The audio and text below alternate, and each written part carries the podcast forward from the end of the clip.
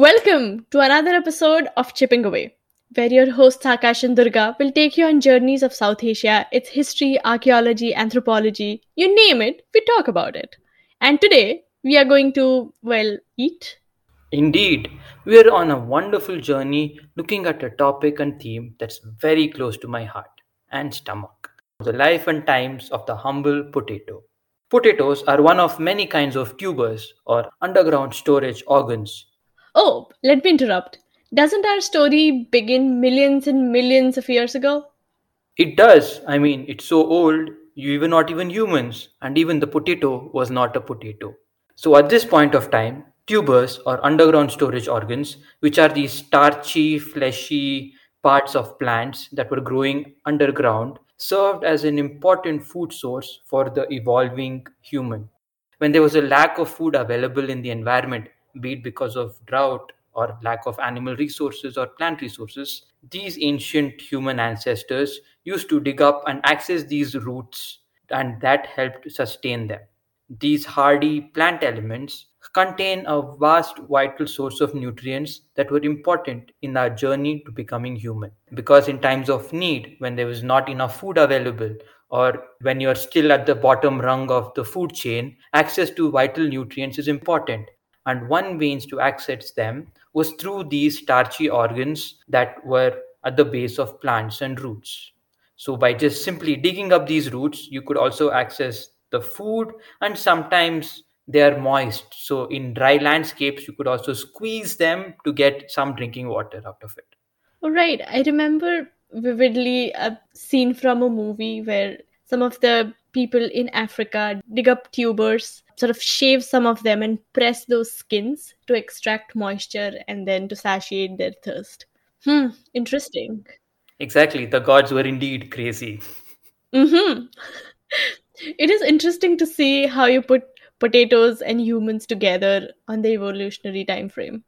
Well, that is true. And as diverse and varied as people are today, so are tubers say for example yams and tapioca that we're probably familiar with in South Asia, or the more exotic ube that is from Southeast Asia, which is this wonderfully delightful purple sweet tuber.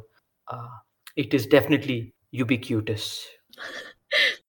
Beyond this, the versatility of tubers and potatoes, which is a kind of tuber, is legendary. I mean, you can mash them, you can smash them, you can boil them, you can fry them, you can shave them.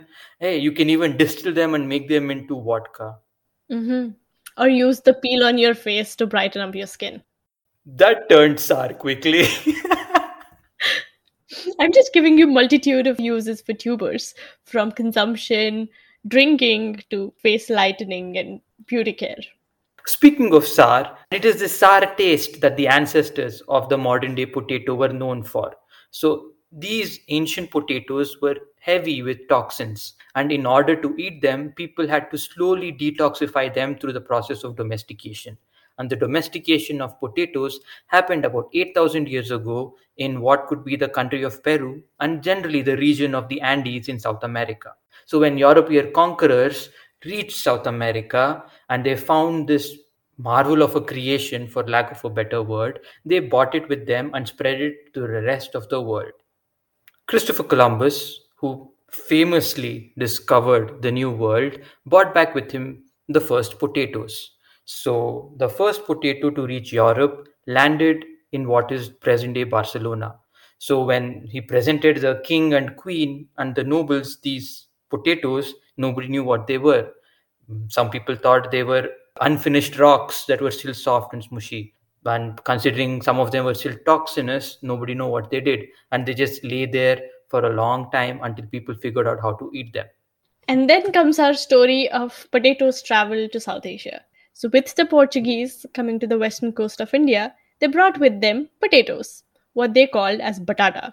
And the indic languages that came in contact with the portuguese adopted the same word for potato that is batata. So today the relic form of the word remains in Marathi and Konkani, while other languages in South Asia have different names for potato, like aloo.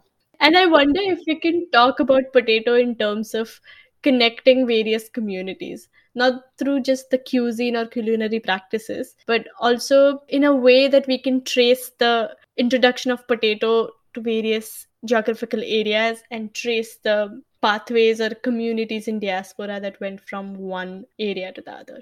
So instead of tracing human migrations, if we just trace the travel of potato. That's true. And even our way of consuming and eating potatoes changed through time. So, for example, by the 1660s, people figured out okay, maybe we can eat these foodstuffs. So, they started boiling them and frying them in butter. Oh, and do you remember what Andre shared with us in the last season about a quintessentially international breakfast? The vada pav? So, with the Portuguese came in the potato, the bread, chili, and groundnut from various parts of the world. And Put together, it became vada pav, the quintessential roadside snack in Western India today. And speaking about street food, another very common street food is that of the French fry. So these French fries were actually Belgian. They were probably invented somewhere around the 1680s in Belgium. And there is a story that in Belgium, they used to chop them up and deep fry them, and what could be considered the modern day French fries. By 1780s, they had become street food in Paris. Also, in the 1859 book Tale of Two Cities, Charles Dickens talks about fried potatoes, which could be French fries. But what is the connection of French fries in Belgium? Are French fries not French? Oh no, they're not at all. So, originally, as we said, in the 1680s, the Belgians invented what could be considered French fries. But American soldiers returning from Europe to America took these fries back with them. And because the Belgians spoke French, well, they called them French fries. Oh no, I always thought French fries have some quintessential French cuisine or French culinary tradition attached to it. Well, they're as French as the Belgians are. Well, at the end of the day, the only difference between the French and the Belgians is that they're a little Flemish. I I don't have a comeback for this. This is too good. So in 1853, a restaurateur in New York City called George Crumb had a demanding customer. This customer who had ordered these fries was not happy with them. He found them too thick, so he wanted them thin and crispy. After returning multiple orders back to the chef, in a fit of rage, George Crumb supposedly made very thin wafer like crisps, which we call potato chips, which the supposedly demanding customer loved. And that is how we got potato chips. But that is not the whole story. The origin of these potato chips is much older. So in 1817, there is a cookbook in England called the Cook's Oracle by the chef William Kitchiner. So he talks about a recipe wherein thin wafer like chips can be quickly fried in butter or lard to make nice crispy treats. So these were called probably crisps, and maybe this is the origin of the potato chips. Not just French fries and chips, but we don't know how far back our consumption of potatoes and tubers really goes. Because in prehistoric records or even historical sites surveys, we have found definite indicators of consumption of potatoes and other tubers. But we don't know for sure in which form or shape they were consumed. Were they fries? Were they chips? Were they just eaten after boiling? Or were they just consumed as they were found in ground? Who knows? There's more research to be done in consumption practices of ancient humans whatever the ways and means we consume potatoes, at the end of the day, be it as fries, be it as chips, be it as vodka, be it as dum aloo, be it as aloo at the end of the day, the true essence of it oil boils down into this wonderful, magnificent being that is the potato. So, I would like to ask you a very important question. Would you like some fries with that?